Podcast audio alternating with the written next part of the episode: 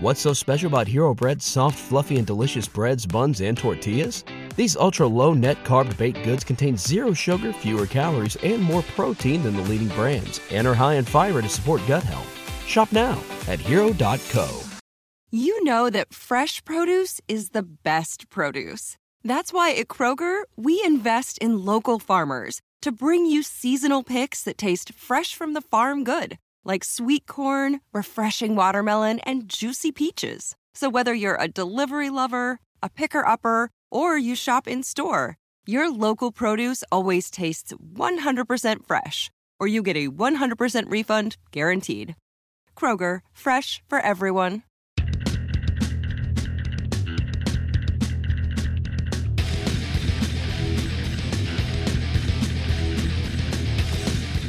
Hey, everybody, it's In the Clinch MMA podcast on the Fight Game Media Network. Paul Fontaine, Paul Fontaine, Jesus, screwed up my own name. It's going to be a great show.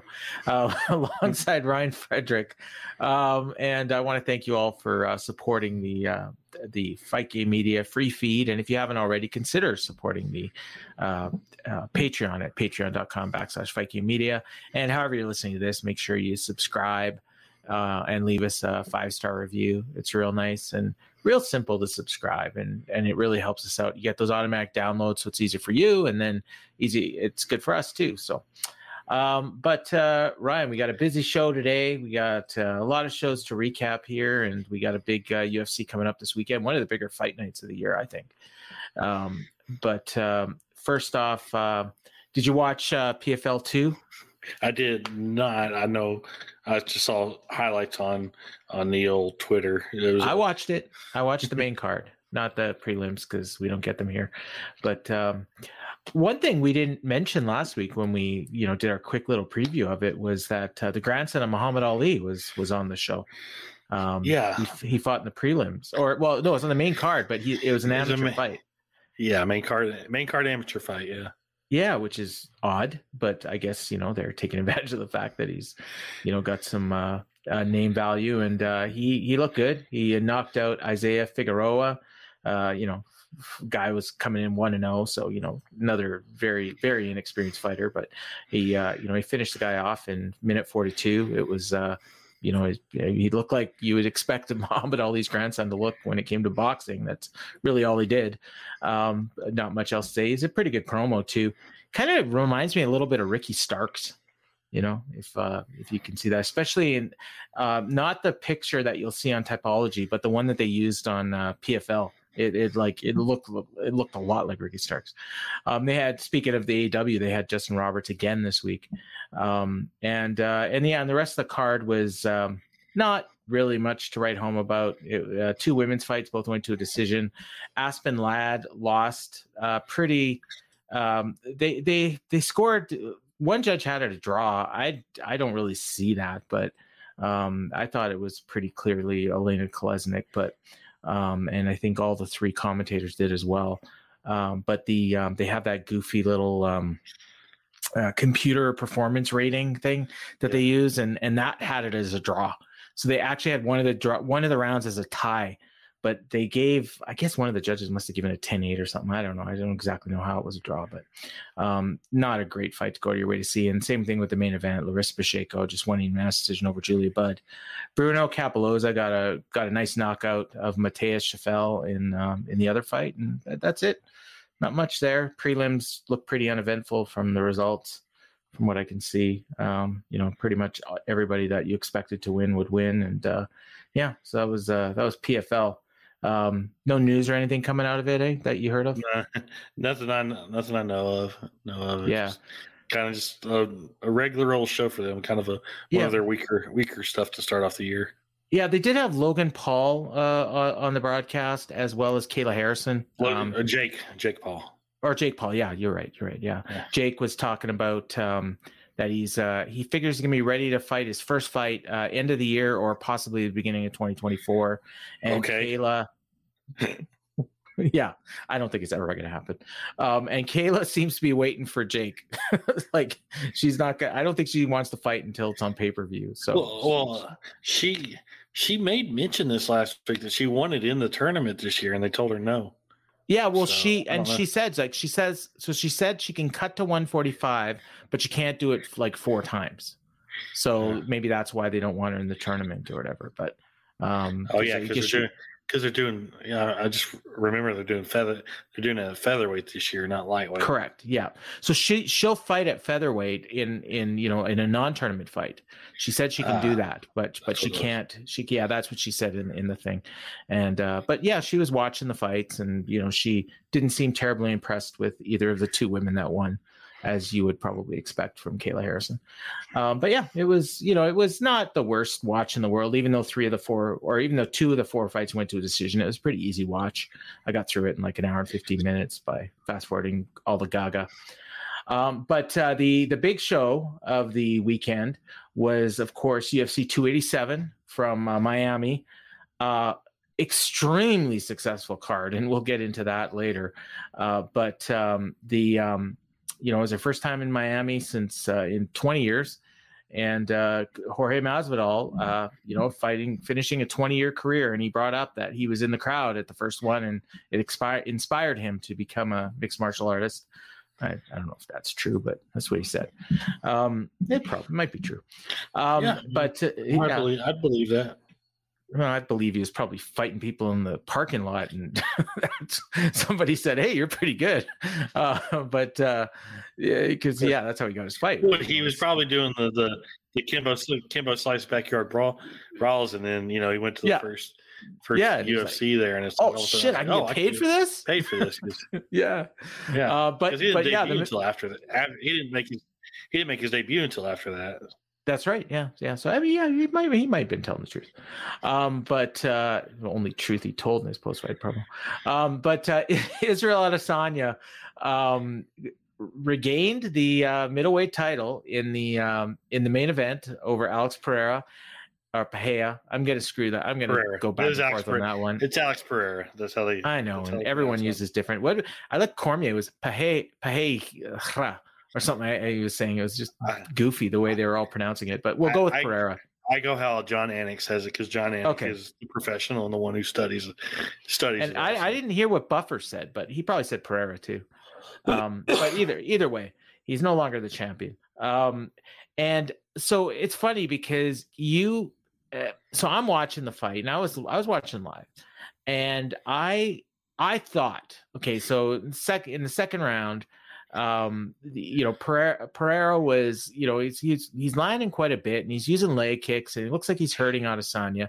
Backed him up to the cage, and and Adesanya looks like he's hurt, and so Pereira moves in for the kill, and then all of a sudden, you know, Adesanya just just cold cocks him, and then hits him with another shot and another one on the way down, and Pereira's out cold. Um, that's the Cole's notes version of what happened, and I thought like just watching it was like it was just like a last ditch effort, you know, like he was he was about to go out and he just threw the shot, and then when I saw your comment that that he baited him, and then that's what he said in the in the post fight promo as well, and then when I watched it again, I could see it, but when I was watching live, like I just thought, oh my god, like Pereira's about to finish him. And then, you know, out of nowhere. And it was kind of similar to the Font Yanez mat fight earlier, where where it was it was going kind of like that, where you know, like Yanez looked like he was hurting him, and then all of a sudden Font just just knocked him out. And and Yeah, that that, that- one I think that was, was that wasn't a baiting situation on that one. that's correct. Yeah, yeah. But that's what I thought this was.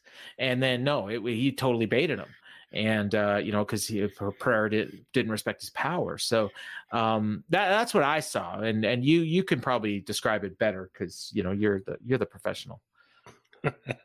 Well, yeah, well, but uh, but yeah, uh, on that one on, on the main event, yeah, the first round to me was just one of those like chess matches kind of things. Yeah. it felt super, like it felt very like intense, intense, like almost like like when you're watching that first round, you're like, I don't know that this fight's gonna play out the same way that it did the first time. First time, meaning meaning I don't think they're going five round, going to the fifth round. It's just something something about that first round just kind of tell me that. There's a lot of leg kicks. I mean, Pereira landed landed 20 significant strikes in the first round. 16 of them were leg kicks. He was just kicking kicking Adesanya, and I and he, he did look.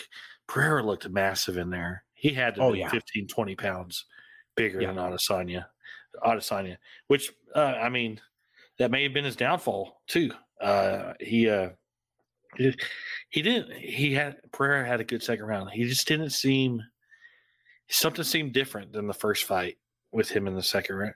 In the second round, he had a really good round. Uh, lots of bo- body shots, lots of leg kicks, but uh, yeah, but he just he thought he had Adesanya in trouble with that leg kick, and Adesanya backed up against the fence, and he was covering up the whole time, and you could see it, and and it just let Pereira Pereira saw him covering up, just went to the body, and it was a big mistake because he left his hands down low, and Adesanya just so fast, so fast with that right hand, landed that right hand, and then another one that dropped him, and then like he said, the hammer fist from the gods knocked Pereira out cold, and and yeah, it was a brutal, it was all time great knockout. Great, great finish for Adesanya. Adesanya. I know a lot of people are criticizing his his post match, his antics, but yeah, I mean, you know, those antics kind of help make him a star. Star. Yeah. So I'm I'm all I'm all for it. And his interview interview is great. And uh yeah, and honestly, I'm fine with him doing his antics because when you look at everything that has happened for Pereira in their in their rivalry, yeah, Pereira had the three wins over him. But that first fight they fought when they went to the decision in the kickboxing, that could have gone either way. Like it was a close fight that could have gone either way.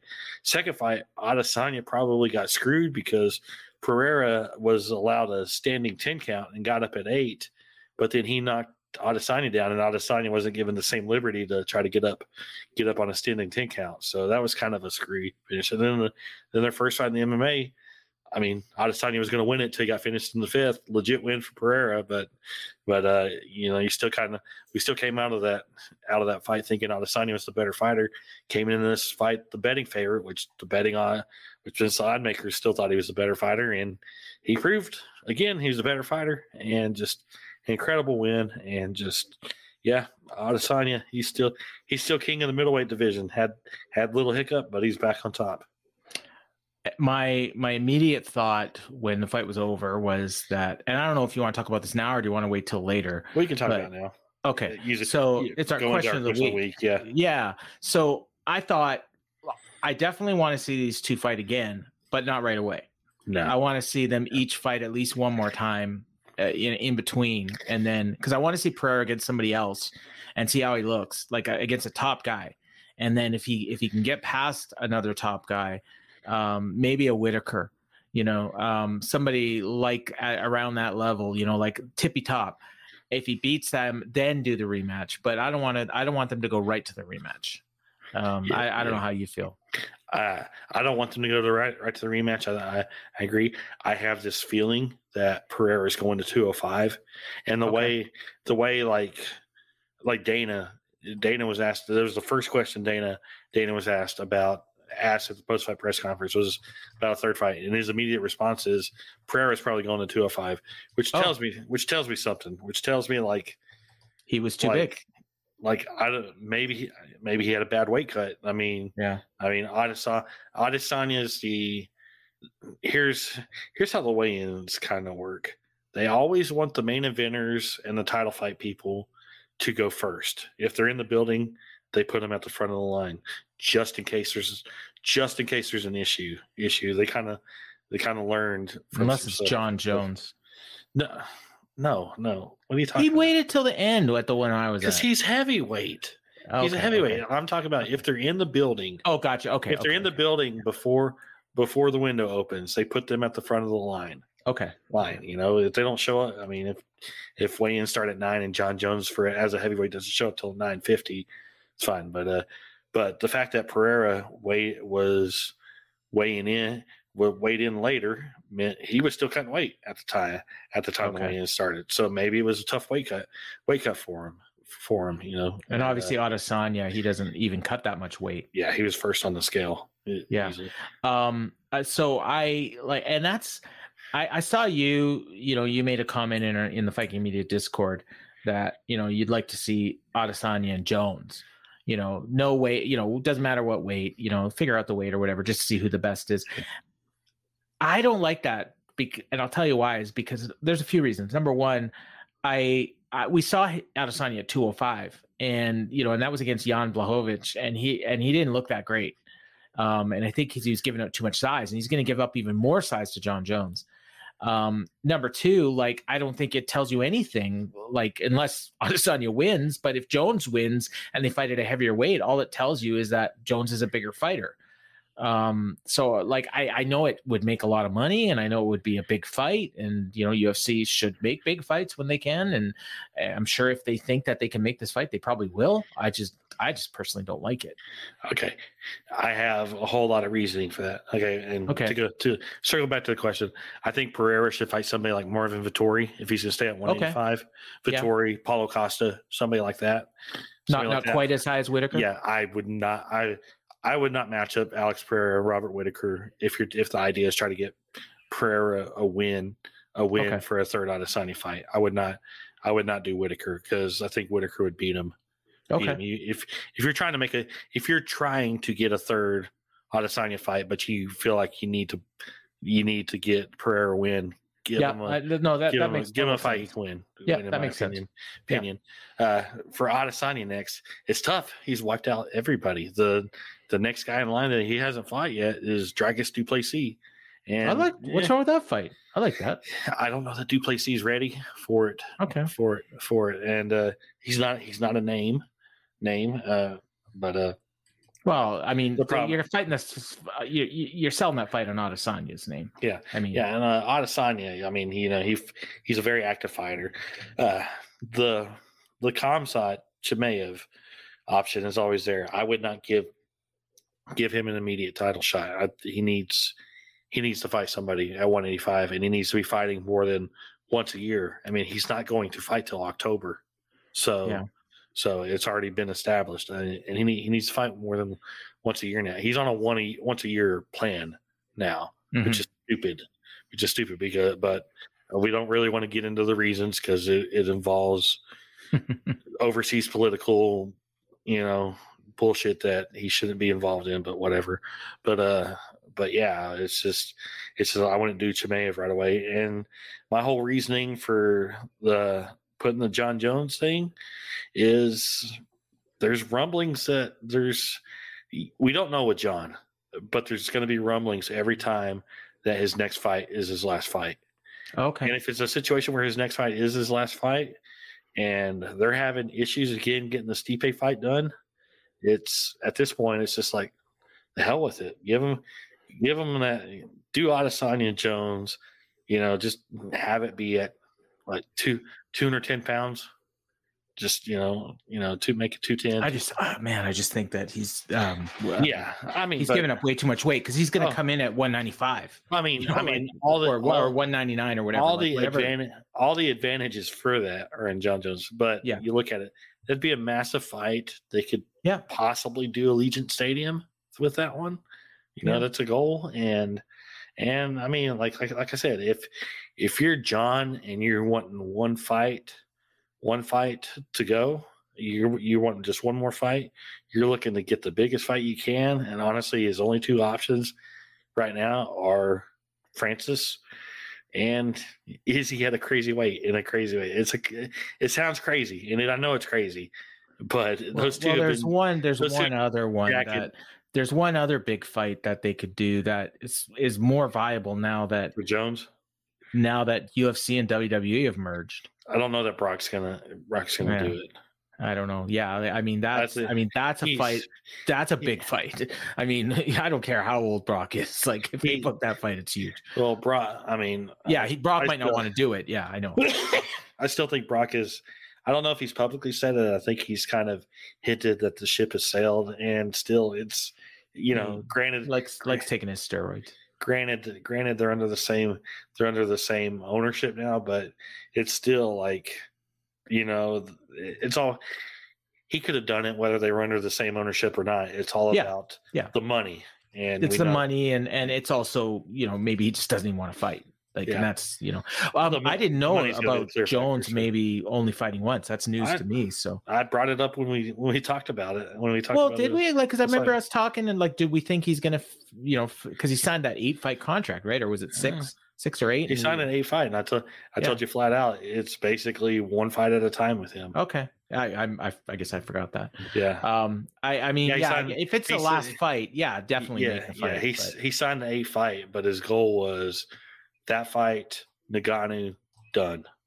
See, and I like, and and there's the other thing, like, this, so they make the fight, Jones wins and retires, and now now you got like a middleweight champion that, you know, just lost to a retired guy. Like, I, but I guess lost, they don't lost care. to a heavy, lost to a yeah, I know, I guy who had who Yeah. had twenty pounds on him. Yeah, I know, and it's like it's, it's, it- like I said, it's just a crazy out there. yeah, no, not- you're right. I, you're right. I I think it has a a 0.5 percent chance of actually happening. Oh, okay. I see the way sometimes when you bring this stuff up, like I'm thinking this is something they're actually considering. And so if it's a 0.5% chance, I yeah, don't know. then yeah, I don't know, man. I'm on board. The idea, maybe I put the idea in their heads and they, they consider Yeah. it. It's just I, Yeah. I haven't heard anything about that. I was just throwing the crazy idea out there. Just Okay. Just as a fact, like what's next for Adesanya? I, I don't. If I had to put money I- on it, I'd say it's Duplessis. yeah, but- I mean, I don't. I don't think. I don't think. And Adesanya said he doesn't want the third Pereira fight, and I think Pereira's going to two of five.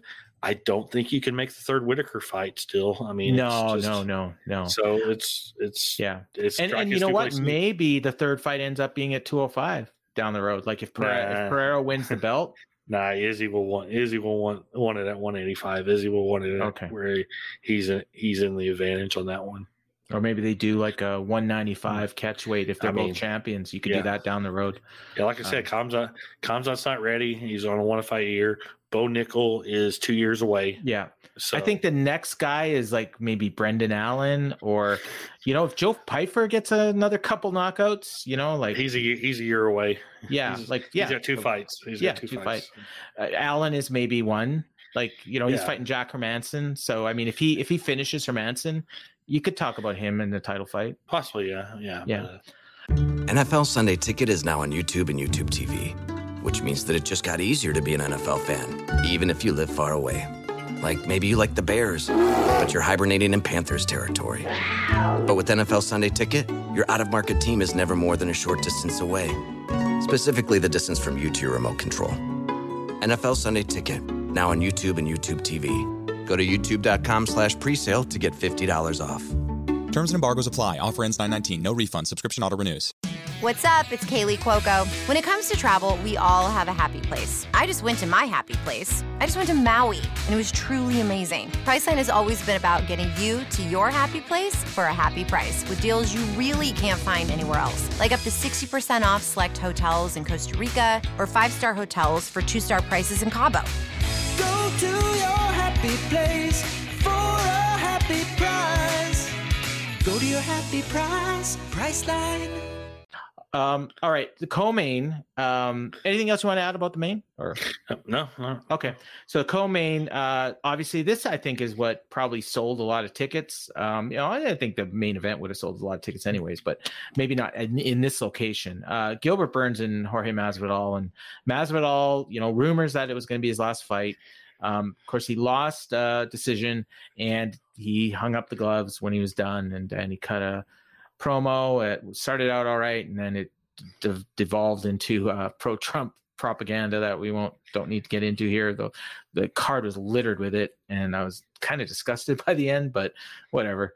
Um, got got to see some good fights, but uh, Gilbert Burns looked good. Uh, I don't know that he necessarily looked like somebody that should be challenging for a title anytime soon, but he beat Jorge Masvidal, so there's that. Um, Masvidal hasn't had a win. Our uh, buddy Joe Gilbert uh, posted a bunch of facts about you know since the last time Jorge Masvidal won and all these different things, and uh, those are all still true because he lost here. But uh, the crowd, um, you know, they they they were respectful and they didn't really boo Burns, and I don't. I think they knew that Masvidal lost, and uh, pretty clear 30-27, I thought. Yeah, yeah. It's, uh, it- I mean, Masvidal was winning the first until the very end there, in my opinion. Yeah. So if, if so, if you scored the first for Masvidal, it's not a big deal. And uh, second was a very clear Burns round. Third round was closer than I think people give give it give it uh give it credit for, at least when it comes to the striking. I was a little worried, I'll be honest with you, based on some of the scorecards in the undercard fights. You know, I'm like, mm, you know, I, have seen worse. Yeah. you know, yeah. I mean, Burns had the takedown, takedown in ninety in a, in a, minute and a half of control time, but it was almost pretty even on the striking. Yeah. Striking Burns a little bit, you know, slightly ahead on the volume, but I mean, not a. I don't think it was enough. I don't think it was clear that Masvidal won won the third. You give him the first, but uh, very clear Burns win, and and uh, he uh, said uh, he said at the post fight press conference, he said, "I want a title shot next, or release me." Which, which, uh, which Dana Dana caved in and said he'll be the backup. He'll be the really, uh, yeah. Wow. He wants because he wants to fight Colby Covington or something. I don't know. It's kind of a shot at Belal Muhammad too if you're going to do that. Make you know Burns the backup. Backup. I don't think you know. You know some of these fighters they try to like Gilbert Burns shouldn't be calling the shots on shit like that. You know. No, no. He's I, not. He's not in a position. He's not a star. Star anything. You know. He's only won two in a row now. Now he's not really in the position for for that. But uh. But hey he got it, and uh, yeah, Masvidal's last fight, he he's he's looked not the same for a while. No. I just, uh, I mean, I brought this up on Observer Radio. I think if a situation ever happens and they can dangle the Conor carrot in front of him, I think he'd come back for that because it'd be a big payday. But, uh, but yeah, but as far as anything else, yeah, he's done and he looked like a fighter who's done. And he's 39, 52 MMA fights, God knows how many street brawls. And just, yeah, it's just, he's, you know, you, you hit, you hit a point where you're just not the same. You know, yeah. he's hit that point. I think the three, the last three fights took a lot out of him. Like two fights with Kamaru Usman, and then that Colby Covington where he just got like ragdolled, and yeah. like that's that that's gonna just kind of take your soul, you know. Like, and uh, yeah, I mean he's he's still a good fighter. He's just not a, a contender, and you know some guys don't don't want to stay gotta, around. You got to give him a ton of credit. He went from yep he was a freaking journeyman, middle of the road, middle yep. of the road, you know, top ten fighter, but but not gonna not gonna be a big star, you know, after that Stephen Thompson loss, and then goes in the Darren Till fight, and all of a sudden, you know, he's a, you know, between the Darren Till fight and then the Ben Askren fight, fight, he's he went from from you know just middle of the road guy to multi multi millionaire who's set for life now, as he said. So yeah, so, yeah. You know, he said uh, a millionaire multi times over, and uh, and he and thanks to the UFC. Um, yeah. You look at the career trajectories of of him and Darren Till, like from that fight, like it's one went up and one went down. I mean, you know, even with the losses, Masvidal, you know, kind of, you know, I wouldn't say he's a bigger star now, but he remained a big star, and Till is just kind of he's a big, he's a bigger star now than Till, for sure. No, no, you know, for sure. No, no, I'm saying that like Mas all didn't become a bigger star in his losses. Like he just maintained the star level though. Like in his losses to Usman and Covington, like he still maintained a star. Yeah, like that's all. That's what I'm saying. But yeah, from the time of the Till fight, he's you know astronomically bigger star, and Till is way down. Like I mean, to the point where he's you know released from the UFC supposedly for now. Um, but uh, yeah, I uh, yeah, but you know, it's a it was a good career for Masvidal. I mean, you know, you can agree or not agree with his political beliefs, but but I think we can all agree that uh, you know he had a career, he had a great career, and one day he'll probably be in the Hall of Fame. Um, and people say that he doesn't belong there, even though he does, um, like Donald Cerrone. Um, I, I, suppose the other one we could talk about on the main card would be um, Christian Rodriguez and Raul Rosas Jr. Um, Rosas, obviously the 18 uh, year old that you know had a lot of um, publicity going in. He had won his contract when when he was 17, fought on won his debut pretty convincing fashion. Then he's up here against Christian Rodriguez, and you warned us last week. You said don't sleep on Christian Rodriguez, um, and he dominated Rosas to the point where like Rosas didn't even like after about halfway through the first round. Like, uh, see what happened was I think he tired himself out going for that um, guillotine or that uh, rear naked choke. I think he kept it on for too long, and uh, you know we see that a lot. And uh, and the second and third rounds, like he just had nothing.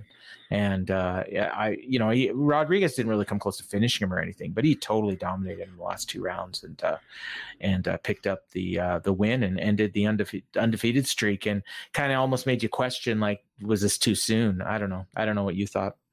My, my thoughts are Raul Rosas Jr. is 18. He's very yeah. clearly 18.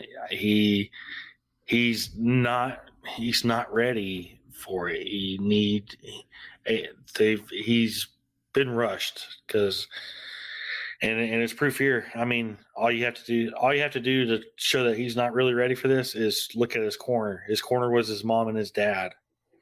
While yeah. Christian Rodriguez had Duke Roufus and all these top top level MMA coaches coaches. It's Rosas Jr. is he's not he's not ready. He lives in Vegas. He needs. I said this on his over radio. He needs to go to Extreme Couture or work with Eric Nicksick or go to Syndicate MMA, work with John, John Wood. Wood. Yeah, yeah. Just he needs he needs that. They. I mean, he's. It's just like Sage he's, Northcutt. He's right? lost with his dad, and yeah, uh yeah.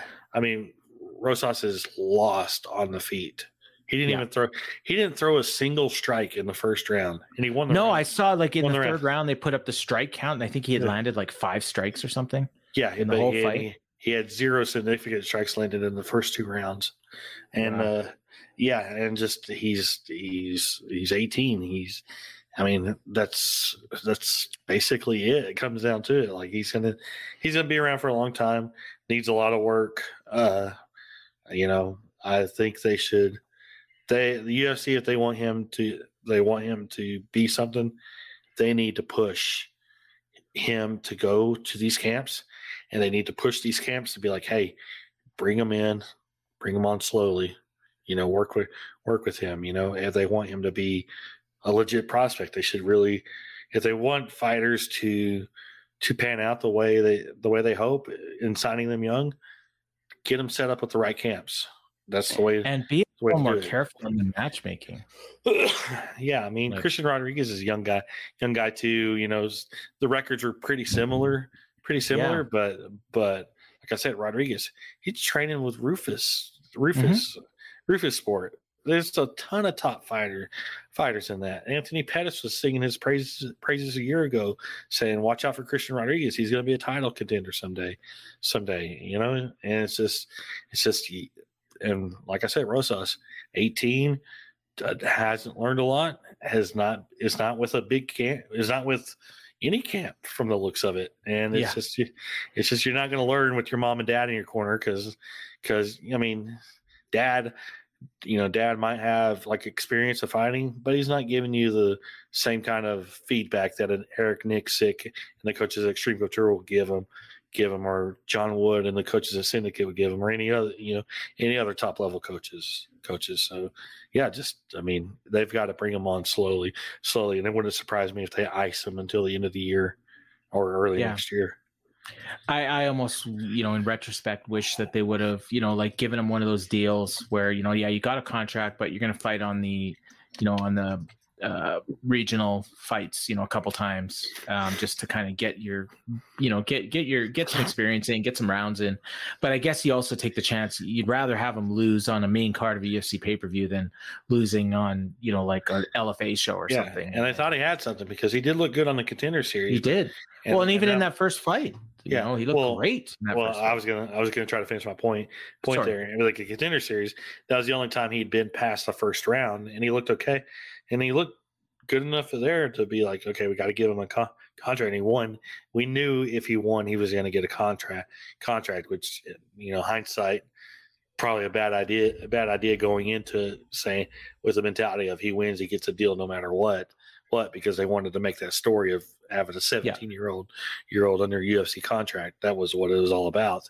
But uh, but this fight and and he finished his first fight in the first round first round. But this fight showed like after one round, he's not he's not ready after to go past, past one round.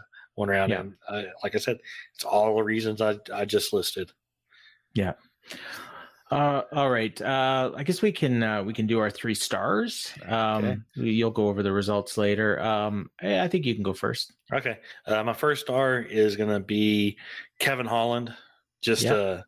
uh, uh, I mean, he, he- big mouth, and he was talking a lot during the fight. Fight even brought up the Ponzinibbio. Uh, do you smell weed? Weed, and uh, yeah, yeah. Which I mean, wouldn't be surprising. Miami, Uh, yeah. Yeah, yeah, but I mean, just he, you know, he he uh he said after the fight that he's his right hand, which we talked about last week. Well, last week I said he broke it in the Stephen Thompson fight, and you wonder if he he recovered because those hand injuries are a bitch for fighters. You know, you don't know. And he said this was he said before the fight was the first time he put on the four ounce glove since this Thompson fight, and he said it didn't feel right, but he still he still got the knockout. You know, landed the right hand and then landed the left hand that face planted Ponzinibbio in the third round, and they had a great they had a great battle in the first two rounds. Rounds Holland won. Holland clearly won the first two rounds, but uh, he bat he rocked Ponzinibbio in each round. But that was a good fight while it lasted. And I'm actually going to do do a combo here on my second and third stars and give them to Kelvin Gastelum and Chris Curtis. Yeah, uh, yeah. So Yeah. because they just had an incredible, an incredible fight. That was just back and forth. The, spe- the second and the third rounds in particular were just out of control, wild, just beating the shit out of each other. And Gastelum looked good for somebody who hasn't fought in almost two years.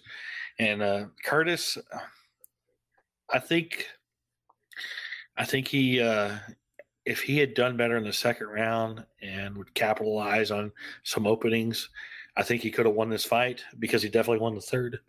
But uh, I think he yeah, just- he yeah. definitely won third.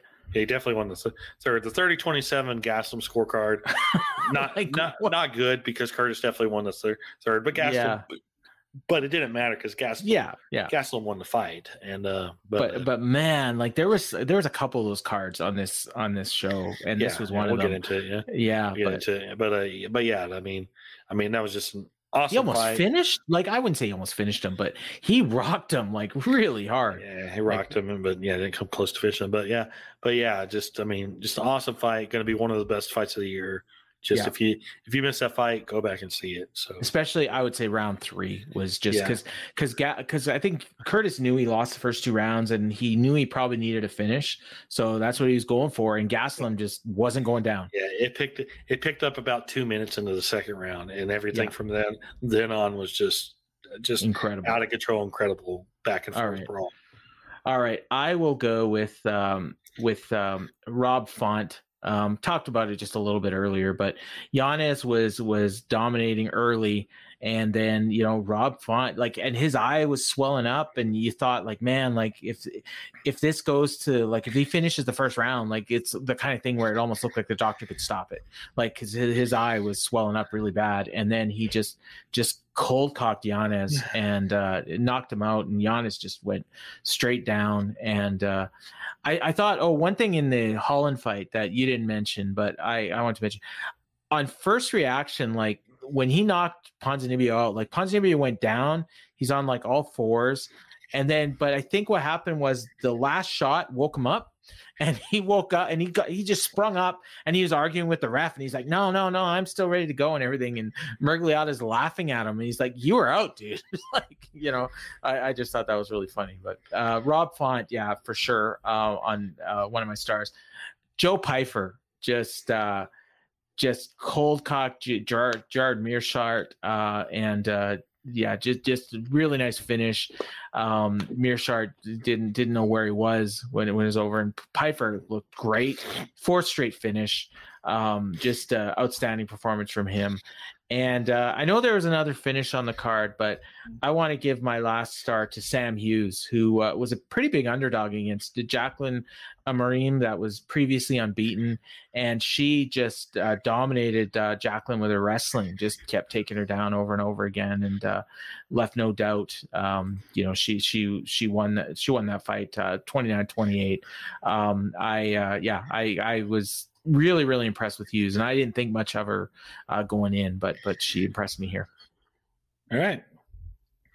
And uh, yeah, so take us through the rest of the uh, results. Okay, yeah, it started off with the women's strawweight fight that you talked about. Sam Hughes, unanimous decision over Jacqueline Amorim, 29-20 across the scoreboard, score across the board. Uh, Amorim, she was coming in six and 0, six first round finishes, and she was fantastic in that first round. Just absolutely dominated it. And she got tired. Nearly, nearly finished Hughes, but she like Rosas. I mean, lots of first round finishes, and you don't have that experience going past the first round. She gassed herself out fast in the first round, and that was the difference in the last two rounds. She was she was trying. You know, I think it was more her pulling guard a lot more than Yeah. Hughes actually getting the takedown because Amaran was just she wanted the fight on the ground, but she was too tired to score takedowns. So the easiest way was to either pull guard or give up the takedown and take down. And unfortunately, Hughes is she comes from a good camp, and she uh and she just her experience and she worked from the top and dominated from the top and won the last two rounds. She did something really stupid in her post fight uh media scrum though. she said her boyfriend bet a thousand dollars on her, which uh considering all the betting scandal stuff going on, that is not something you should say. Technically, he's only a boyfriend. He's not blood related, and the rule rules say anybody in your family corner. So married is not allowed. So married is not allowed. Maybe if they're just boyfriend girlfriend, who knows? But But he, But he yeah. won like three grand then because she was like a three to four, four, Four? Oh, yeah. Well, I mean, Nice. yeah, yeah, yeah. So it's like, so it's like, please, fighters, do not do this stuff, especially while they're under FBI investigation over fight fixing. I know At this least, wasn't. at least he didn't bet on Amorim. Yeah, I know this. I know there's not, there's no fight fixing in this fight, but just don't, Yeah. don't even mention it. Don't. don't even- Amorim comes in and she's like, I lost, but my boyfriend won because he bet on Hughes. yeah, yeah. Just don't, don't even mention bet Yeah. betting. Like, come on, come on, guys. Yeah. Let's let's let's let's uh smarten up here. I know you're fighters, but you're not that dumb. But uh so uh then we had uh Steve Garcia second round uh knockout over Shyalon Nurden Becca. Uh, Becca dropped Garcia in the first round and was pounding away, but Garcia recovered good and rocked Nurden Becca late in the first. And then the second round, just a brutal body kick dropped Nuerdanbieke and then some punches on the ground, finished it 36 seconds into the second round. Then we had Ignacio Bahamondes, unanimous decision over Trey Ogden. Not much to say about this fight. Probably the weakest fight on the card. Uh, Bahamondes just just landed with more volume on the feet. Leg kicks were a big difference. And that's that. Then we had a women's strawweight fight. Lupe Godinez split decision over Cynthia Calvillo. Uh, she had uh, Calvillo had a 29-28 scorecard, but Godinez had a 29-28 and a 30-27. I had a 29-28 Godinez. I thought she very clearly won the first, and the second and third were could have gone either way. This fight could have gone either way, in my opinion. Cavillo. Calvillo landed with uh, slightly more volume in the last two rounds, but Godinez was doing the damage with her with her punches. You know, could have gone either way. I think 30-27 for Godinez. Not a good card, but at the same time, like second and third were close enough to where it's not like an overly bad scorecard. Excuse me. Then we had a Joe Pyfer, uh, first round finish over Gerald Meerschaert. Just uh, picked him apart on the feet, dropped him, punches from the top. That was that. Then we had an interesting decision here. Luana Pinheiro split decision over Michelle Waterson, two 29 28 scorecards for her, and then a 29 20 for Waterson.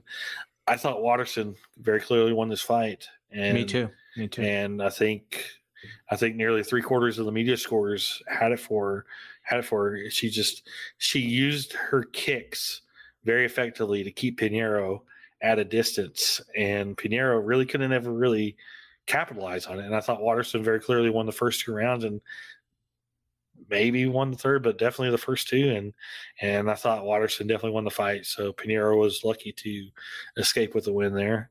And then we had Calvin Gastelum beating Chris Curtis, as I talked about. And then we went, we pretty much touched the main card. Christian Rodriguez, unanimous decision over Raul Rosas. Kevin Holland, third round knockout over Santiago Ponzinibbio. Rob Font, uh, uh, finished Adrian Yanez in just under three minutes. Watch that fight. It's about as good of a three minute fight as you'll ever see. Absolutely. And then, yeah, and then uh, Burns over Masvidal and Adesanya back back on top of the middleweight throne. Second round knockout of Alex Pereira. Yeah. Uh, so yeah, and, and as mentioned earlier, very successful show. Nineteen thousand thirty-two fans, eleven point nine, basically a twelve million dollar gate uh, in Miami. Which I mean, those are those you don't ever see that outside of like Las Vegas or MSG. It's like bigger than the last MSG show. Yeah, that's insane. What was that like six uh, almost six Like hundred dollars? six six thirty five six thirty five. Yeah, so that's like that London show. Yeah. Yeah, uh, London was less. I think. I think it was five five fifty or something, if I'm remembering right. Something like that, yeah. But they only gave away four bonuses. Um. Calvin. Gastelum and Chris Curtis got the fight of the night. Rob Font and uh, Well, Israel Adesanya got the bonuses. Well, like yeah. nothing. I mean, you had two people who made a buttload of money, we know for sure on the Yeah. show. But but I mean, you know, you couldn't give. You know what? Joe Pyfer should not have asked for the 50k. I'm telling you, when when you ask for 50k, you almost never get it. And I mean, uh, he's I mean, if they were only going to give away two, I mean, Adesanya and Font, those are two good ones. Adesanya doesn't need the 50k. Give it to Pyfer. Although if Dana bought him a yeah, I house, I, guess.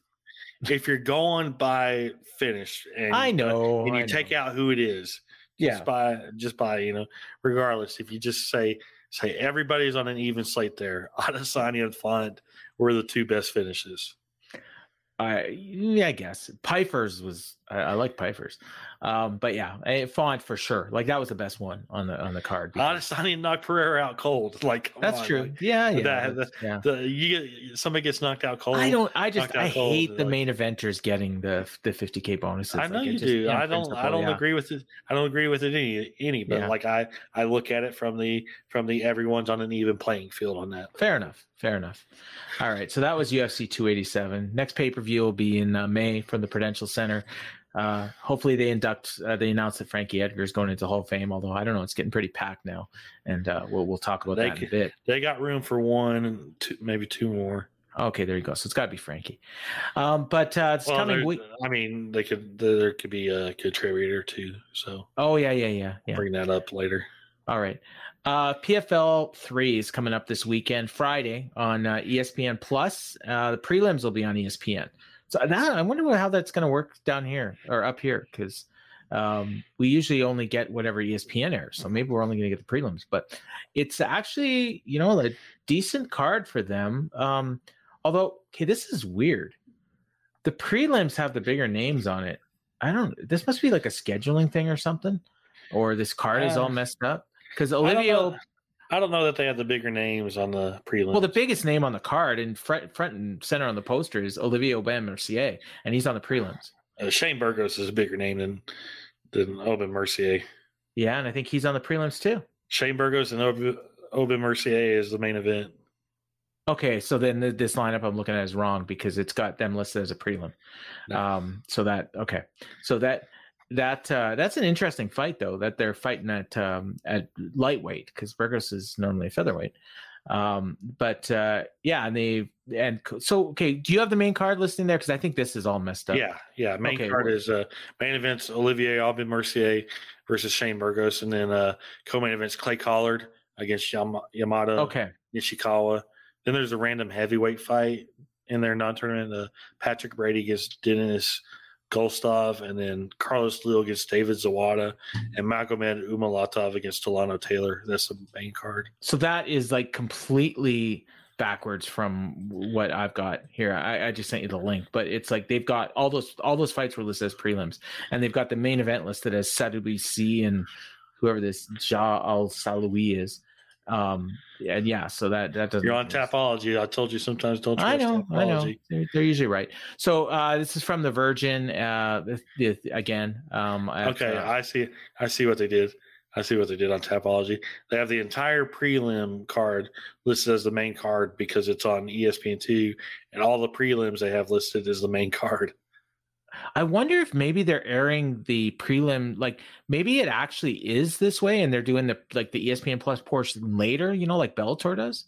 Maybe maybe it's something like that. No, they're doing the prelims at on ESPN two, Okay, and the main card on ESPN Plus. okay, so the so that okay, so the the main so the these these uh prelim or these fights that you just brought up are all going to be on ESPN Plus, not ESPN two.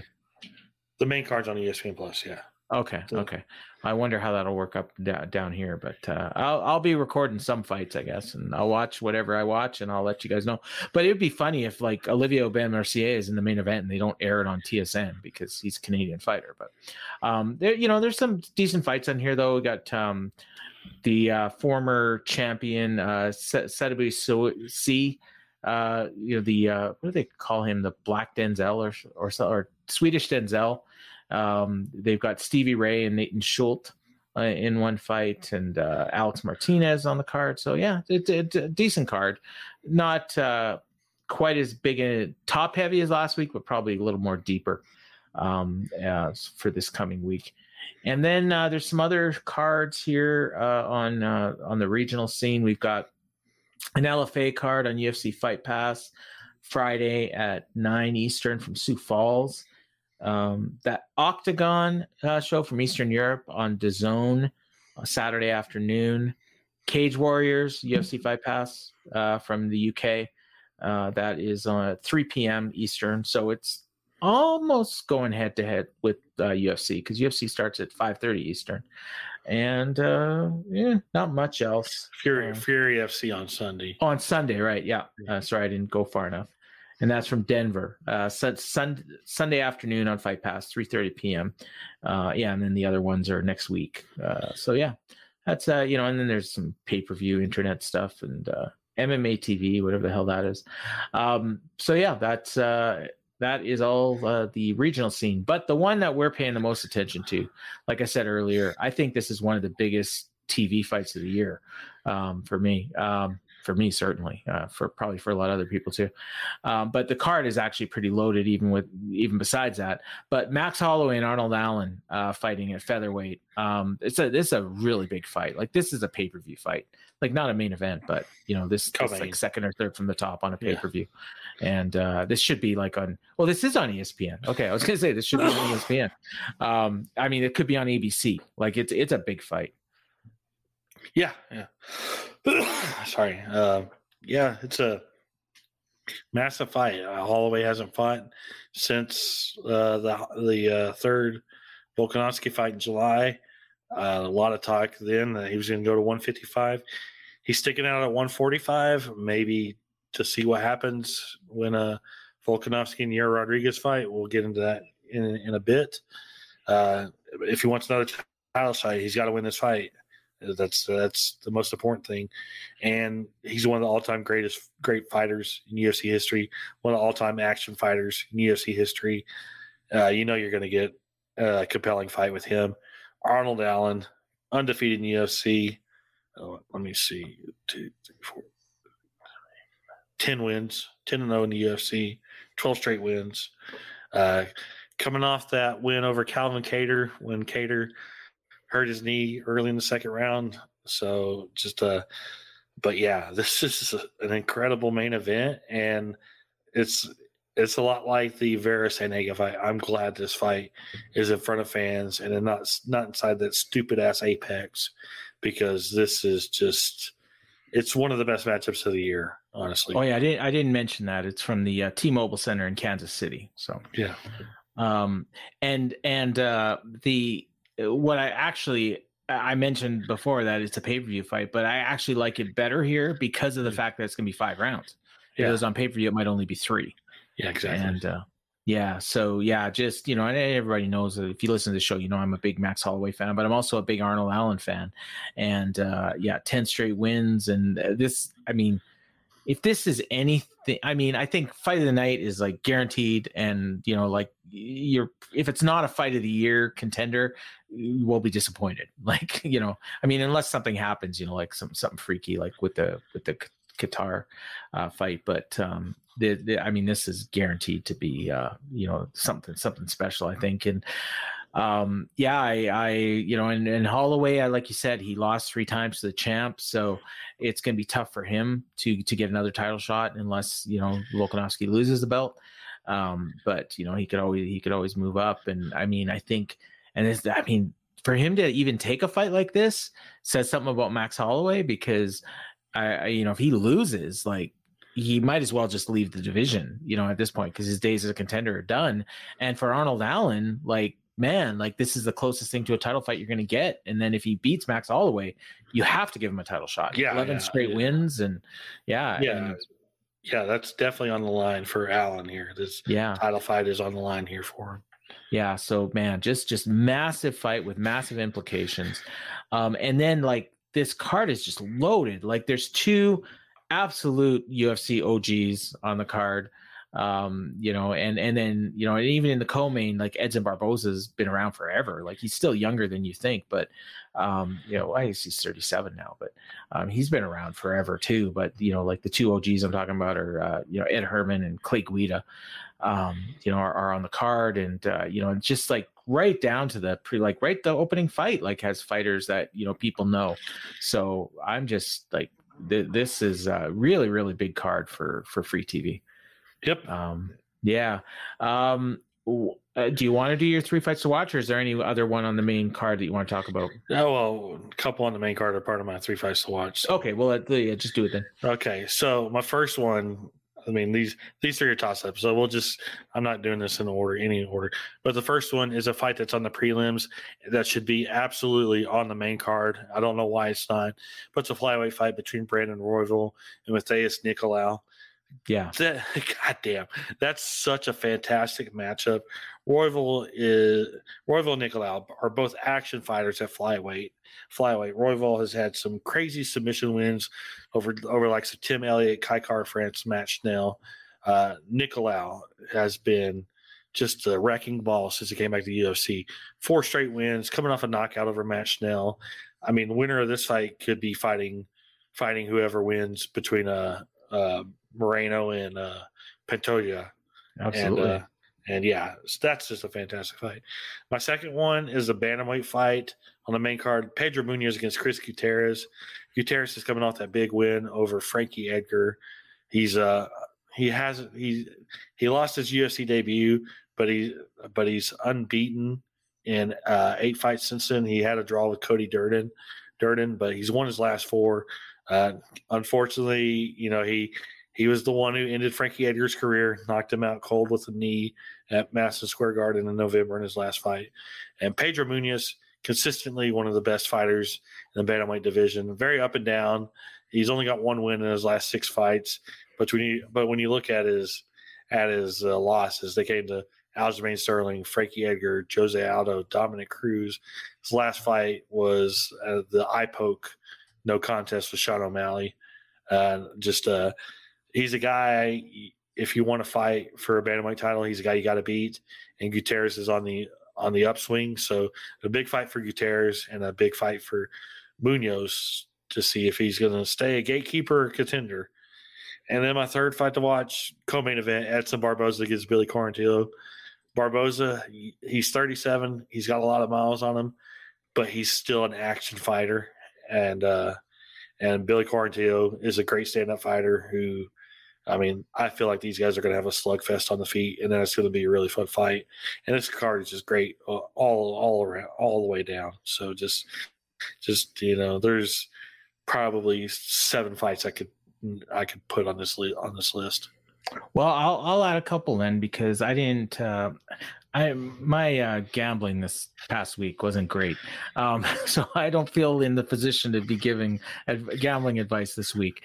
Uh, we'll see if this week turns around. I'll post my picks in the Discord, but um, the uh, I, I really like a couple few fights here. Dustin Jacoby uh, against Azamat Murzakanov. Like Jacoby is a guy that can finish just about anybody. Like he's got that kind of power, and um, and Azamat is twelve and 0, 10 finishes. Uh, finished all both his UFC fights and his contender series fights, and not you know he's he's beaten Tafon Nchukwi and Devin Clark in his two UFC fights, so they're just putting him right in the deep water. One I'm really interested in is Tanner Boser because I looked at this at first and I thought this was like your UFC, you know, Apex heavyweight special, except number one, they're not in the Apex, and number two, Tanner Boser Boser's moving down to light heavyweight, and uh, first time that he's fought at, at that weight in nine years. So I mean, I'm interested because he's not a small heavyweight. have you Um, have you seen the picture he posted on Twitter? no, no, but but I mean, see. he's Yeah, Go he's. look. I mean, he's fat. So I mean, for you know, he probably just lost a lot of his like. He's know- he's he's pretty shredded. yeah, that's what I mean. Like he, you know, he's kind of like a, you know, like not quite as bad, but like a Roy Nelson that you always figured could probably cut to 205 or even 185 with Nelson, but um, he just liked to be fat. Um, and then uh, the other one, I mean, I just anytime Ed Herman fights, like I'm there, like, and he's fighting Zak Cummings, who is another guy that's you know been around for a long time. But uh, every time I see Ed Herman, I just I can't believe he's still going, and every time he fights, he still looks good. Like I, he doesn't even look close to being done. Like every time I see him, like at some point he's going to run out of gas. But I mean, Ed Herman, I think might have been on the first like UFC TV show I ever watched. Um, you know, in fact, I'm pretty sure he was. Um, it was like UFC, yeah, UFC the final chapter. He lost to Jason MacDonald. That is the first fight that I watched, the first free UFC that I ever watched on TV, and he was on that. That was in 2006. So it's 17 years ago. And he was already, he'd already been, uh, like, yeah, he'd already been in the UFC because he fought on the Ultimate Fighter season three. So, um, anytime, you know, an, an OG's fighting and these guys, you know, they're going to be retired soon. And Clay Guida is another one, but I'm looking more forward to uh, Ed Herman's fight just for personal reasons. So, um, yeah. And uh, Ryan, take us through the rest of this loaded up card. Okay, it starts at uh, 5.30, 5.30 Eastern Time on ESPN Plus. Uh, kicks off with a women's bantamweight bout, Jocelyn Edwards against Lucy Pudilova. Then a bantamweight bout, Aaron Phillips against the debuting Gaston Bolaños. Then we have a women's strawweight fight, the debuting Bruna Brasil against Denise Gomes. and then we have a lightweight fight, Lando Vannata, another real action fighter against Daniel Groovy. Zellhuber. Yeah, that should be another fun fight there. Then we have a women's strawweight fight, Jillian Robertson against Piera Rodriguez. Light heavyweight bout, uh, Zak Cummings against Ed Herman. Flyweight fight, Brandon Royval against Matheus Nicolau. And finishing off the prelims is a featherweight fight, Bill Algeo against TJ Brown. Then we're on to the main card, 8.30 Eastern time on ESPN. Uh, put an asterisk next to that start time because because I probably figure it'll start a little bit later than that because NBA playoffs are on ESPN all day. Oh, okay. I was wondering why they had the weird start time. So, yeah, okay. yeah. This one this one ends after after a playoff game, and you know it depends on that should get a good is- lead in then. Yeah, should get a really strong lead in. It's going against a big a big game on ABC, but but uh but yeah, but yeah, but I mean NBA playoffs, the first three games on Saturday are all on ESPN. So but anyway, kicks off with a lightweight fight, Clay Guida against Rafa Garcia, then Pedro Munhoz against Chris Gutierrez in bantamweight bout. Light heavyweights, Tanner Boser against Ion Cutelaba. Then another light heavyweight fight, Dustin Jacoby against Azamat Murzakanov. Then co-main event, featherweights, Edson Barboza against Billy Quarantillo. And then the featherweight main event, Max Holloway against Arnold Allen. A hell of a card we got here. No kidding. Max Holloway, Edson Barboza, Clay Guida, Ed Herman. Like, wow. And that's on free TV. So yeah, I'm I'm really looking forward to this one. 14 fights. Um, and uh, yeah, should should be a lot of fun. And uh, I'm sure a lot of people are gonna be watching basketball, but uh, make some time for this card because it's gonna, gonna be real good. Um, all right. Uh, so we have our uh, question of the week, which we already done, but we have to talk about um, and they announced on uh, on the card, and it was spoiled for me technically because I was I was about ten minutes behind, and UFC got that email out super quick um, about the uh, about adding um, uh, the Robbie Lawler and uh, Rory MacDonald two fight into the uh, UFC uh, Hall of Fame in the fight wing, and that was um, we've talked about this fight a lot. Um, I, uh, I I I was there live. I don't think you were. Were you? No. Yeah, I know, but I was there live because I was on the undercard of uh, Aldo and uh, no, it was uh, it was or Mendes and Conor. right? McGregor, McGregor and Mendes. Yeah, yeah, incredible UFC 189 nine show. That's one of the one of the best, arguably the best UFC pay per view of all time.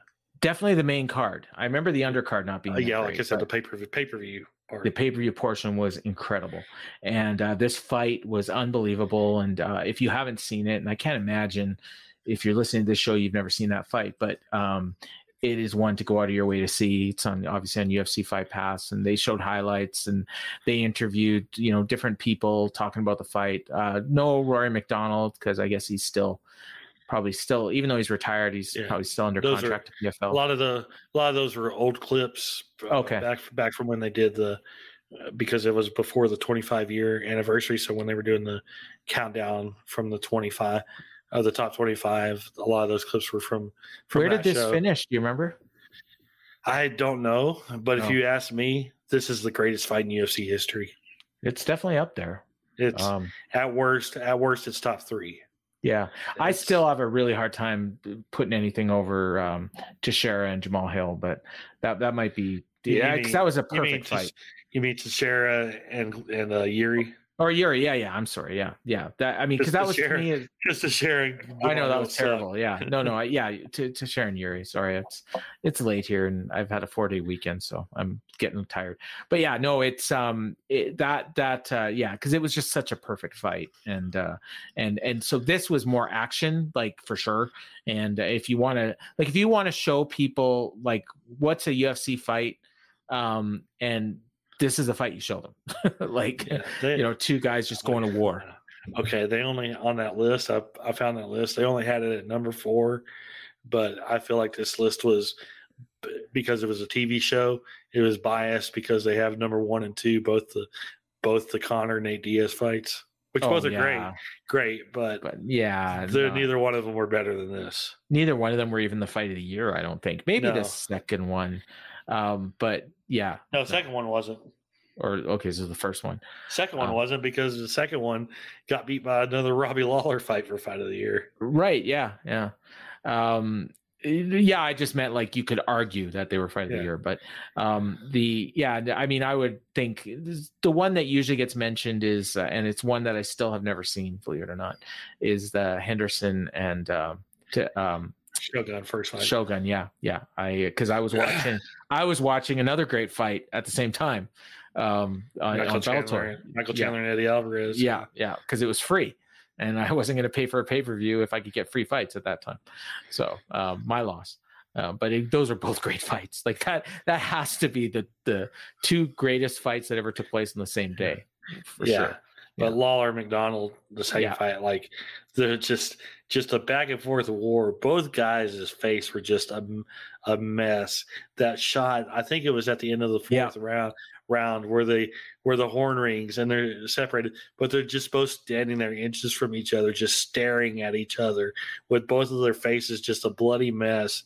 You can see the war that they're in, and it's just an incredible mo- moment. Robbie Lawler spits out blood going into the fifth round all over the octagon. It's just, it's just, just, And, and, it was and- for a title. It was and so Robbie just dramatic. took his soul in the fifth Yeah. round. Like Yeah. he just just beat the soul out of him, and he's never been the same. Yeah, if Ro- you want to point, like, there's a lot of fighters that you kind of debate where the beginning of the end was. Like Rory MacDonald, you point to this fight like his career was done after this one because this fight took so much after him, and he was not the same. And Same. amazingly, Lawler is still going. And then Lawler, and then everybody goes it's like, well, what that fight do to Robbie Lawler? And then Robbie Lawler's very next fight was against Carlos Condit, and probably, you know, in another one of the all-time great UFC fights. Like, uh, mean, it could get in the Hall of Fame someday. I don't know honestly, if they'll put. like, like honestly, if I were making a top five list, I think Lawler MacDonald too and Lawler Condit are both on my top five. Like, yeah, just insane. Robbie Lawler had just this insane run, run of just just fantastic fight after fantastic fight. The Matt Brown fight, his two fights with Johnny Hendricks, just there's every, and then the second Rory fight and the Condit fight. even just- his last two, like the the Nick Diaz fight and and Barberena, like for a two round fight. Great fights, but but they're nowhere near the No, no, no, not near this. But I mean, uh, there's he's still having great fights. yeah, yeah. You know, like uh, you know whatever this is, like uh, eight years later. Um, you know, and yeah, yeah, that Matt Brown fight was was incredible, and even their first fight, you know, split decision. It wasn't nearly as good, but it was a good fight. Um, you know, uh, w- with him and Robbie, him and uh, Rory. Um, and yeah, I, hopefully they get Rory out there for this. I mean, I would, Yeah. I would imagine. I think they they'll- He's Yeah. he's retired, so yeah he can he can be there um and yeah and and uh so you said um yeah I mean, so we- I any mean, notes here but Hall of, um Hall of Fame class so far we have uh we have Jose Aldo, Anderson Silva, Donald Cerrone, uh, Jens Pulver, and then the, in the fight wing, uh, Robbie Lawler against Rory MacDonald. So we got So pretty much so two far. two of the probably five greatest fighters of all time, maybe two of the three greatest fighters of all time, and and the greatest fight of all time. Yeah. yeah. in in you know in the same Yeah. class. That's And- pretty and- good. And like I said, I mean, I mean, they could be done. Wouldn't it surprise me if they announced Frankie in Newark? Newark. yeah, I mean, that that there's- too much there's- sense not to. there's there's no limit. They can induct whoever they want. I I'm I think they need to con- induct a, co- a contributor this year because it's been a couple years since they did, and I you know I will always argue for this guy to be in the UFC Frank? Hall of Fame in the in the uh, contributor wing. Uh, I think they should put Stitch in there. Oh yeah, yeah. Yeah, I don't just- know if they will, but they should. Yeah, I know the I know the end the end between him and Dana was not was not good, but he has been so he meant a lot to a lot of fighters fighters, especially these ones that are going in this time in this year, you know, and uh he he deserves to be Who who else is out there that they could put in as a as a contributor? Like, I mean, I I don't think they're gonna have they. Is Campbell McLaren in? Unfortunately, yeah, I think Okay. so. Yeah. So I mean, he's a guy that you know. I mean, he wouldn't be popular, but he, he you know probably should be. Um, but uh, yeah, I, I you know I guess um, Joe Silva at some point Chris Silva's already in. is he? Okay. Okay. Yeah. There you go. So, uh, and Dana will never put himself in. No, let's see. Contributors: Charles Lewis, uh, Jeff Blatnick, Yeah. Bob Meyrowitz. Campbell's not in, but Campbell really shouldn't be in. Honestly, Joe Silva, Bruce Collins, Joe Rogan should go in at some point, but not yet. Art Davie, and Marc Ratner. Yeah, those are. You know who else should go in and won't? Uh, John McCarthy. Yeah, yeah. You make a strong case for you. I don't know that he won't. I think if they offered, they offered it to to him. I think, I think the only guy they won't ever offer it to is Frank Shamrock. I Yeah. think anybody. Yeah. I think anybody else is a possibility. Okay, well that's that's good to know. I mean, yeah, and they, you know, especially as they, you know, as time passes, I guess too. Yeah. Um, and uh, yeah, and then yeah, for fighters, I mean, do you think when they when they do these announcements, like it's, I, I don't know if strategic is the right word, but do they plan these announcements for specific times? You know, for for those moments, like I've told you that.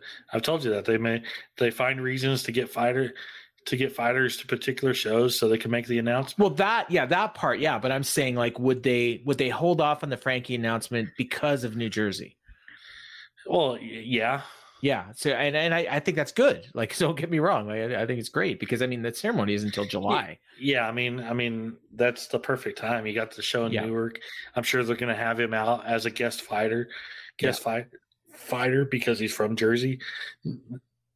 You know, that's the time to do it. So Is he? You know, and and uh, you know, and, and I mean, yeah, it, is Jim Miller on that card? I can't remember. He should be. no, No. Okay.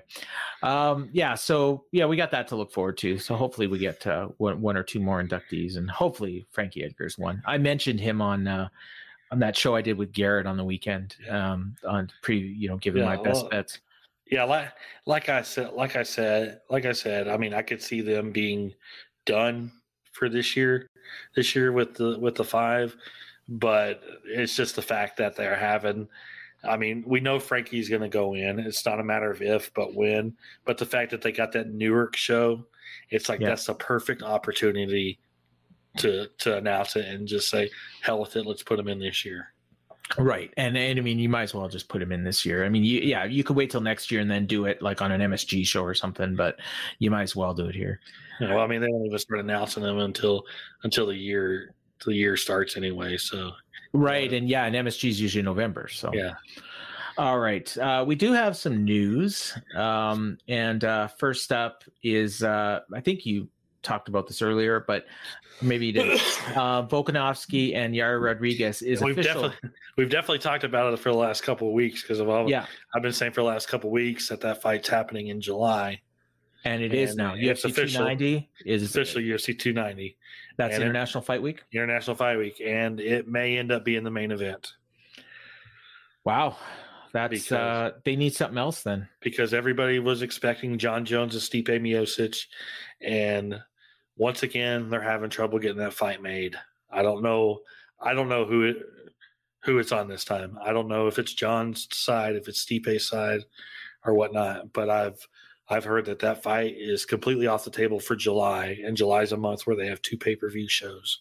So so I've heard that fight's completely off the table for July, and and I'm just gonna say uh, you know, if maybe Jon wants to lose a little bit of weight, is holding it off, holding it off. Maybe he's has an injury where you know he's recovering from an injury.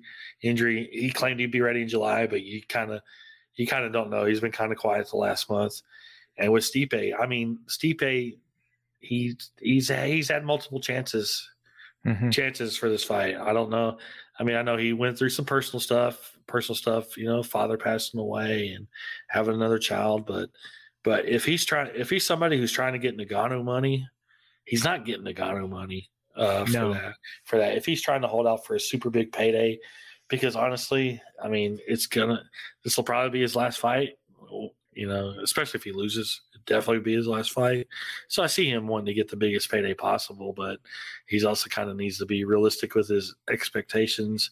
I mean, that's if that's if the, he's the problem. He might not be the problem. You know, I, yeah, and Stipe, like I don't think he at this point in his career, like I don't think he's drawing any more than no, any other heavyweight that they would put No, Jones in against. no, no. I mean, I'm not saying Stipe is the reason it's not happening this time, but Stipe has been the reason it hasn't happened Yeah. yet. All right. Uh, well, that's too bad. And I, I think they need something else for that UFC 290 card. If it's, you know, like They. Volkanovski and Yair, I mean, like they need like a big name in the comb, like a, a Diaz brother or something. Here's uh, they, you know, we've been talking about Mexico City pay per view Yeah. this year. I don't know that it's happening. And uh, okay. so, So, then could you could see- do I Moreno. c- you could, or you could do Valentina and Grasso too, oh yeah. and yeah. then load up the rest of the main card. Yeah, that that's I mean that's a big card right there. So yeah, that's and and it's international fight week anyways, and you're going to get a lot of people buying tickets just for that, you know, to go to the Hall of Fame and you know all this stuff. It's not quite what it used to be, but still pretty big show, pretty, Yeah. pretty big week. Um, you know, um, I and mean, then and, and it's and it's not worth it's not because they're not trying. I mean, they no, no they wanted just Jones. and stuff Steve- stuff they want out. Jones and Stipe for the main event of that show. That's what they've won.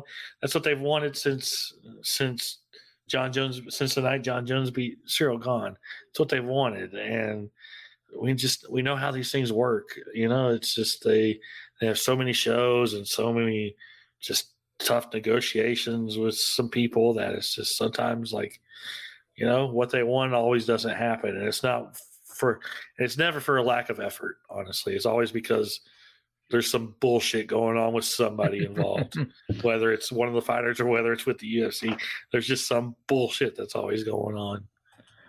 All right, there is a change to the UFC uh, on May 13th main event, and I, uh, I, you know, what? I got the email from UFC, and it didn't even occur to me that this that they had changed the main event when I saw it. They changed the main event. I don't know the reason why, but this is a show that's in Charlotte, and uh, Jair Rozenstruik and Jailton Almeida is the main event now, and Anthony Smith and Johnny Walker, which have, which was slated to be the main event for the show for months, is now the co-main event. You know, I don't know why they switched it, but And, and, I is it is it down to I- three rounds now? yeah, that's down to three rounds, and I and the main event's five. And I know they tried to get, they were trying to get an even bigger fight. I mean, I was when everybody said that, said whenever uh, Umar or Ali was tweeting from Umar's account saying they tried to make the Merab fight for May 13th. I was like, that show already has a main event. They were trying to get a bigger fight for this main event. I don't, I don't know what. I don't know why they didn't want Anthony Smith and Johnny Walker as the main event. I thought this was a good fight Yeah, fight, but whatever. And uh yeah, they're going Rozenstruik and Almeida as the main event. yeah. If you ask me, who I'd rather see for five rounds, um, yeah, it's pretty easy. Pretty I don't easy know. choice. That, yeah, I don't know that Rozenstruik and Almeida's going five. though. No, no, no. But um, I mean, and this is a pretty deep card. You got Matt Brown and Court McGee on this card. You've got uh, Mackenzie Dern against uh, Angela Hill. Angela. Hill, yeah. Uh, Carlos Ulberg is on the card, and uh, yeah, it's uh, Cody Stamann, uh, Ian Garry. Yeah, that shows on e- on uh, ABC as well. Oh, it is, eh? Yeah. So It's an early morning start time, and uh afternoon afternoon main card. So it's uh, leading into the playoffs, probably, or something, or I don't I don't know. yeah, May thirteenth. I don't even know. Yeah, but uh, yeah, so that's uh, we got that. That's oh, that's just just over a month away. Um, all right, and uh, oh shoot, I lost my preview here. Uh, sorry, here we go. All right, and uh, UFC 289. Oh yeah, we talked about this last week, um, and and it's funny because as we're recording this, by the time you're listening, the Calgary Flames might already be eliminated from the playoffs. Um, but uh, they originally this was scheduled for Calgary, but they had to move it because Calgary Flames put a hold on every single date for their arena, April, May, and June, and so they moved UFC 289 to Vancouver. Yeah, originally when the when the talk was going to Canada, it was it was originally the talk was Vancouver, and all of a sudden they, you know, they didn't officially announce it, but they they gave it to enough reporters to put it out there that the show was going to be in Calgary, and everything looked looked good, good and set for Calgary. Calgary. Then all of a sudden, late last week, you know, the Calgary Flames are still in playoff contention, and and the building decides to put a hold on everything through June, like you said. Like you said, I don't even You know what happened, Ryan? Is they lost to they beat the Winnipeg Jets last last Wednesday. Um, as we were recording. So if they had lost that game to Winnipeg, they had almost no chance of making the playoffs because Winnipeg is the team they're trying to beat. Yeah. And they beat Winnipeg in Winnipeg. So that and then but and that just basically like they gave them hope. And then but then they turned around and lost their next game. Yeah, I and mean, yeah. I know every. I know when they officially announced the change, everybody, or they when they announced that there was issues, everybody said Calgary Flames aren't making the playoffs, or if they are, or if they are, they're getting eliminated early. If they make the playoffs, you can never count on a team Right, getting yeah. eliminated or early. Early, we've seen we've seen crazy stuff in every sport in every playoff playoffs. If somebody makes it, you just have to assume they're going to go all the all the way. But a lot of people said they weren't even going to make it. They have to the- win their last two games it just to have a chance. And even Winnipeg has two more games. And if they even get a point in either game, they beat Calgary. So Yeah. it's it's almost no Yeah. chance at this But point. out of the besides the hockey talk, let's just Yeah. get back to the UFC re- UFC reasoning. Vancouver was already out of the playoff. Yeah. Playoff hunt. UFC when it comes to pay per views, it doesn't always work out this way for for every show. And usually the shows it doesn't work out this way for are the Vegas shows, but like shows in Vancouver or whatever city for at least the pay per view events, they like to put tickets on sale eight weeks in advance. Eight Okay. weeks in advance would be this week. This week coming up. And I So think they're they're are going on sale on Friday. So they need. I think so. Um, I don't remember. So the, the ironic thing is Calgary might be out by then, but yeah, I guess but they, wanted had to have the it. they Yeah. had to have the venue locked in with an on sale date for tickets, tickets, and because Calgary suddenly put a hold put a hold on everything, including that date that they they had already agreed agreed to, and and a deal had, which basically voided the deal they had. Yeah. UFC went with option B, and that's what it is. That's what happened. You know, Yeah. and Well, it's funny because the, the way the card was shaping up, it it almost looked like a card that yeah, I would think would have more interest in Vancouver than Calgary, just based on some of the fighters. But Hmm. um, you know, I guess it probably doesn't really matter all that much. Doesn't really matter. And then uh, some other another event location I've heard uh, the June twenty fourth UFC Fight Night is going to be in Jacksonville. Oh, good.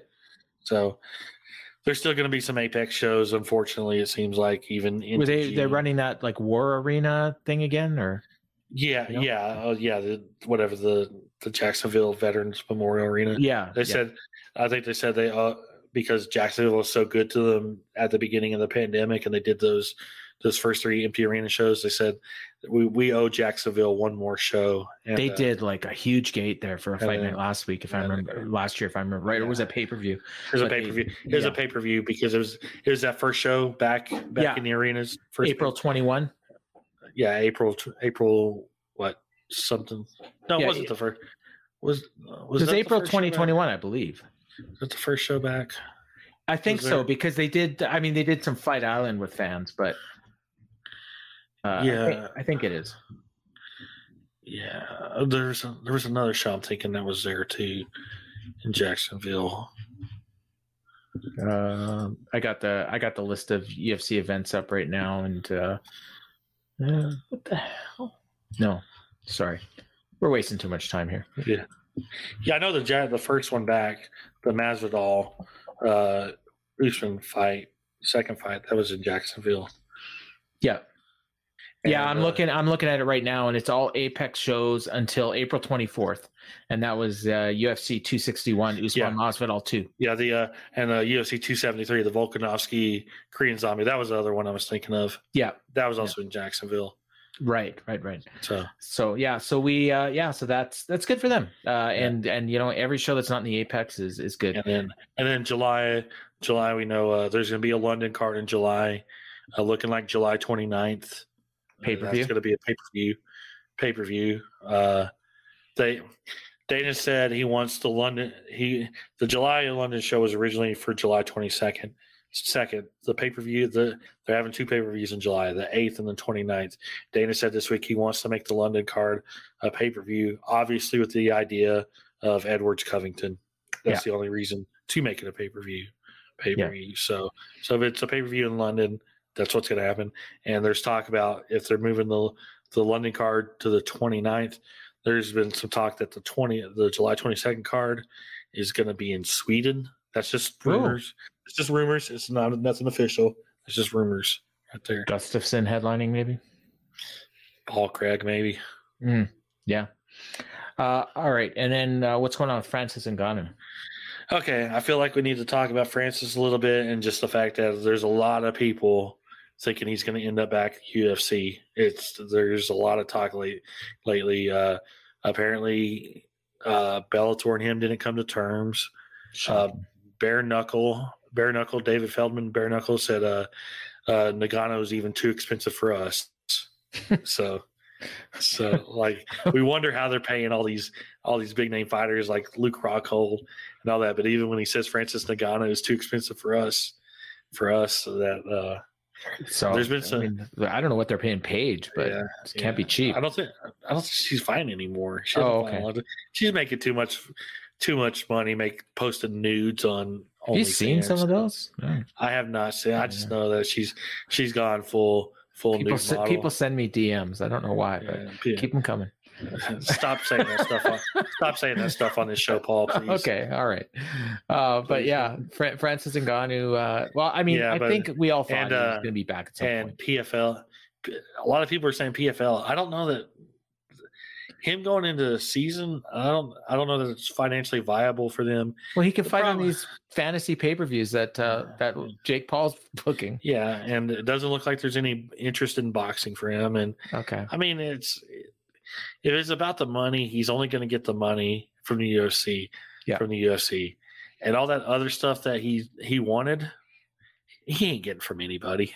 No, like So- nobody's going to pay him to fight, uh, you know, like Tyson Fury or something like that. I mean, no, that's a- no, but I'm talking. I'm talking about the the you know having somebody at a table with you know having a fighter representative at the at a table with with the business people and all that especially now with the with the No. merger there is there is never anybody who ever thinks there's going to be a union in pro wrestling or mma after this merger there is zero chance it ain't ever happening yeah. you no, you're right. it ain't ever happening you're No, talking right. so so but yeah So maybe I, just- mean, you know what? If Stipe is, uh, if he is the reason, maybe you know, they end up just going with Ngannou and Jones. Yeah, yeah. I mean, just there's a lot of people that, are, that have been talking lately, thinking that Francis is going to end up back back with the UFC. And after David Feldman's comments about how even bare knuckle isn't a player, then there's really I don't see any I- other players in MMA. I don't know. that- Actually, the the first clue that Francis Ngannou was probably coming back was I was in the room and Dana White said he's never coming back. So that I mean That's that right there, yeah, that should have been the clue that he's. I mean, we don't listen to Dana when he says No. stuff like that. well, no, He's also- that he's He's also not the one who negotiates contracts with people. It's Hunter Yeah. Campbell. Hunter Campbell makes a deal with them, deal with them. Dana, you know, Da- Dana's not involved in fire contracts. People, people, and he's very he's. I mean, I think he only deals with Conor and Jones, and only when he needs to. He doesn't deal with anybody else. Remember when Michael Chandler signed the big deal? He said it was all with it was all with Hunter Campbell. That Dana walked in for like two minutes, said hello, and then walked out. Da- Dana's not involved in. I don't know why pe- people listen. Listen, to me. Dana's not involved in match ma- he he oversees matchmaking he, and he listens to what the ideas are ideas are and maybe he shoots some stuff down but as far as putting the fights together like he's not the he's not the main one in charge of that as far as signing people He's the he's promoter, not the, in charge booker. he's he he oversees everything Yeah. thing. his role has changed you know post post endeavor purchase his role has changed to where to where instead of being at the front line of everything he's just overseeing everything like a president of the company do, does Yep.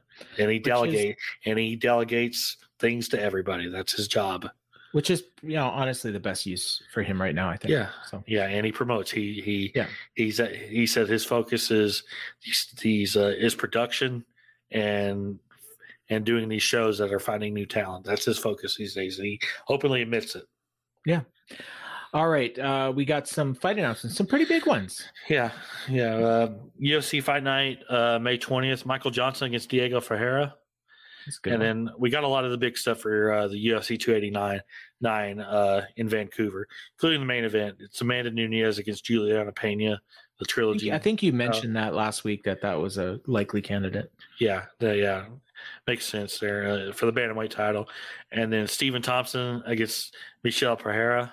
That's a Yeah. God. That's gonna be that's gonna be a great stand up battle. I think that's gonna end up being the co-main. If it wouldn't surprise me. Sounds like it. And then uh, you know, Eamon's a hobby against Arichi Lang. I think that's how you say it. And Hakeem Dawadu against Lucas Almeida. Uh, UFC Dawodu is big in Calgary, yeah, yeah, he is. That's that's a shame. but but he is in Vancouver now. Yeah. Yeah, it's Yeah. a shame. Uh, UFC Fight Night, June 24th. That's the Jacksonville show I was talking about. Amanda Ribas against Maycee Barber. And then UFC 2, 290, um, uh, International Fight Week. Bo Nickal against Tresean Gore. Hmm. That's uh that should be they should put that on the main card. Yeah, just it's definitely a showcase fight for Bo Nickal again. Tr- Tresean Gore is the uh, Ultimate Fighter winner, so that's no, uh, no, the, no, he didn't. He didn't win. He, uh, oh right right right the- yeah Bryan he was the Battle won right yeah. yeah yeah, Tresean Gore was the one who made the finals, but he was hurt. Yeah. Oh, this is a gimme. I I mean, I like Tresean Gore, but he's got no chance. Yeah, I mean, I don't know that he's. A, yeah, I don't know. That, I don't know that he's a step up from Jamie Pickett. It might be a step down. Um, It's it's yeah, it's at it's at best even level. yeah, but that's that's what they should do. I mean, yeah, like you said before, Bo Nichols is is a ways away, but you know, just give him some impressive wins on big stages. Yeah. That's that's what you want to do with him right now. Yeah. Um, right. So that's uh, that's that's gonna do it. Um, unless you had any late fights that got announced. Uh, there's one. Uh, uh, there was a couple of. There was two fights where fighters lost opponents and they shuffled uh, for UFC 288. Uh, Zhalgas Zhumagulov against Esteban or some somebody. Somebody that fight got changed. I, I can't remember it off the top of my head. Okay. Somebody who was supposed to fight next week is now fighting Zhumagulov in the uh, on UFC 288. All right. Uh, okay, so that'll do it. Uh, Ryan, why don't you get your plugs in? Just All right, 90 uh, mark. Yeah, I'll be uh, back in the Wrestling Observer newsletter this week, uh, and then front page uh, for live UFC coverage for the next. Uh, well, until Memorial Day weekend, that's the next time the UFC's off. So, got that. So, Uh, and then all right, and uh, and then you can follow us both on Twitter. Uh, Ryan Ryan J Frederick. on Paulie's Fontaine, and I uh, I did I brought my uh, my YouTube show back. Uh, Cover Joe with Grandpa Dez. I had my uh, son on this past week, and he told a story about how he his battle with uh, blastomycosis that almost cost him his life. It was a really good show. And then I got this coming week. I got Phil Strum uh, coming on from uh, Newsday. So I'm looking forward to that one because Phil's a really cool, cool dude, and he's we'll we'll we'll have a blast. I don't know what we're going to talk about, but whatever it is, I'm sure it'll be fun. So uh, you can check that out uh, on uh, on my YouTube channel. Just search cup, just Grandpa Des on you on uh, Google, and it'll take you there. So for Ryan, I'm Paul, and Ryan, why don't you take us home like you always do? all right. I hope everybody enjoyed the show. Have a great week and enjoy the fights this weekend.